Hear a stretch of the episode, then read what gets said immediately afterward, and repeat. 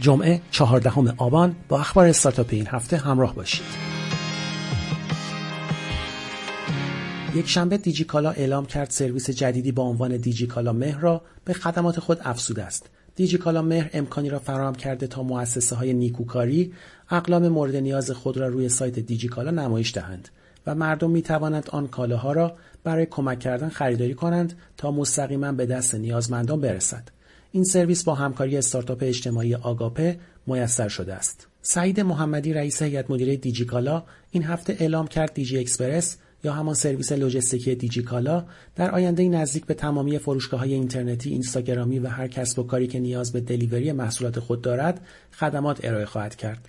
به گفته محمدی تحویل محصولات با دقت بیشتر و هزینه کمتر مزیت دیجی اکسپرس برای این دسته از کسب و کارها خواهد بود. او همچنین از گسترده شدن خدمات دیجیکالا جت در آینده نزدیک و احتمال delivery غذا خبر داد. به گفته محمدی در کنار تحویل کالاهای سوپرمارکتی خدمات تحویل نان، مواد پروتئینی، گل، لوازم تحریر و باقی موارد به خدمات دیجیکالا جت افزوده خواهد شد. این هفته خبر رسید با امضای تفاهمنامه مشترک بین استپ باکس و سازمان مدیریت حمل و نقل بار درون شهری و حومه شهرداری مشهد طرح جایگزینی موتورهای برقی به جای موتورهای آلاینده بنزینی برای کاربران راننده استپ باکس در کلان شهر مشهد اجرایی می شود. یک شنبه تاکسی اینترنتی اسنپ و تپسی خبر دادند برای کاربران خود که روز سهشنبه چهارم آبان ماه در شرایطی که سامانه سوختگیری کشور با اختلال مواجه شد سفر کردند تسهیلاتی در نظر گرفتند تپسی مازاد هزینه سفرهای چهارم آبان را به مسافران برمیگرداند و اسنپ نیز 20 درصد تخفیف برای مسافرانی که در ساعت اولیه اختلال در سوختگیری سفر رفتند در نظر گرفته است.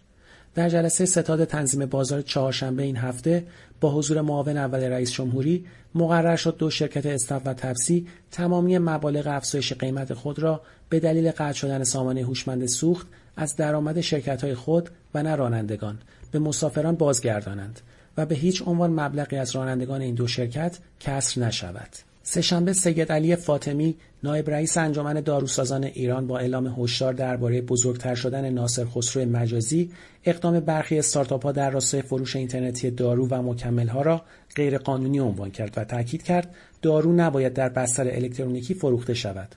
او همچنین گفت جنبه های تخطی از قانون توسط اسنپ دکتر به مراتب بیش از دیجیکالا است زیرا دیجیکالا اکنون رسما دارو نمی فروشد بلکه وارد مکملها شده است. شنبه این هفته شرکت سرمایهگذاری بهمن گزارش عملکرد سرمایهگذاری خود مربوط به یک سال گذشته یعنی از تابستان 99 تا تابستان 1400 را منتشر کرد.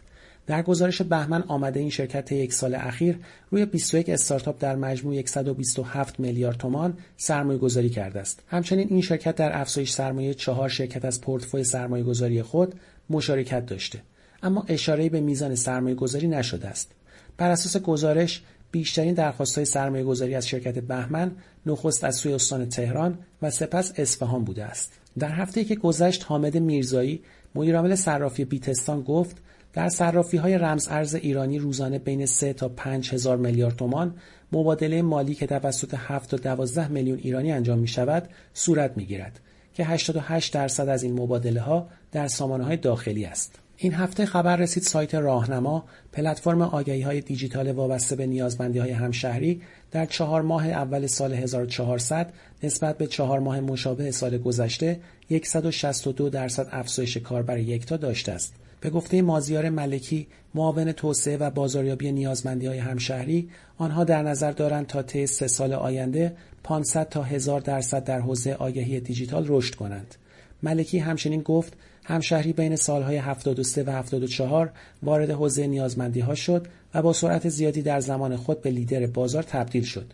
در این بخش همشهری سالانه 200 میلیون دلار درآمد کسب می کرد. شنبه خبر رسید با افزوده شدن چهار میزبان جدید شامل شرکت های ارتباط فردا، کیان دیجیتال، صندوق کارآفرینی امید و سنهاب تعداد میزبانان شبکه ققنوس به 11 میزبان رسید. شبکه ققنوس پلتفرمی بر مبنای بلاکچین است که هدف آن آماده کردن بانک ها، شرکت های صنعت مالی و فناوری اطلاعات برای توسعه اقتصادی دیجیتال با استفاده از ظرفیت توکنیزه کردن دارایی است. شنبه با حکم وزیر بهداشت بهرام دارایی معاون وزیر و رئیس سازمان غذا و دارو شد. همکنون استارتاپ های حوزه سلامت به منظور ارائه خدمات و فروش داروهای مکمل به صورت آنلاین چالش های زیادی را با سازمان غذا و دارو دارند. دارایی دانشیار دانشگاه علوم پزشکی و خدمات بهداشتی درمانی شهید بهشتی است. دوشنبه این هفته محمد خانساری با حکم وزیر ارتباطات به عنوان رئیس سازمان فناوری اطلاعات و معاون وزیر انتخاب شد. ایسا زارپور پیشتر محسن نادری منش را به عنوان سرپرست این سازمان انتخاب کرده بود. خانساری بیش از 25 سال سابقه فعالیت اجرایی پژوهشی در حوزه ارتباطات و فناوری اطلاعات در سطوح مختلف را در کارنامه خود دارد. هلدینگ مادر فیسبوک که اخیرا برند خود را به متا تغییر داده باید برای ثبت این نام تجاری 20 میلیون دلار بپردازد. بر اساس آخرین گزارش ها یک شرکت عرضه لپتاپ به نام Meta PCs که نام تجاری متا را در ماه آگوست برای خود ثبت کرده بود اخیرا اعلام کرد که فیسبوک می تواند در ازای پرداخت 20 میلیون دلار صاحب این نام نشان تجاری شود.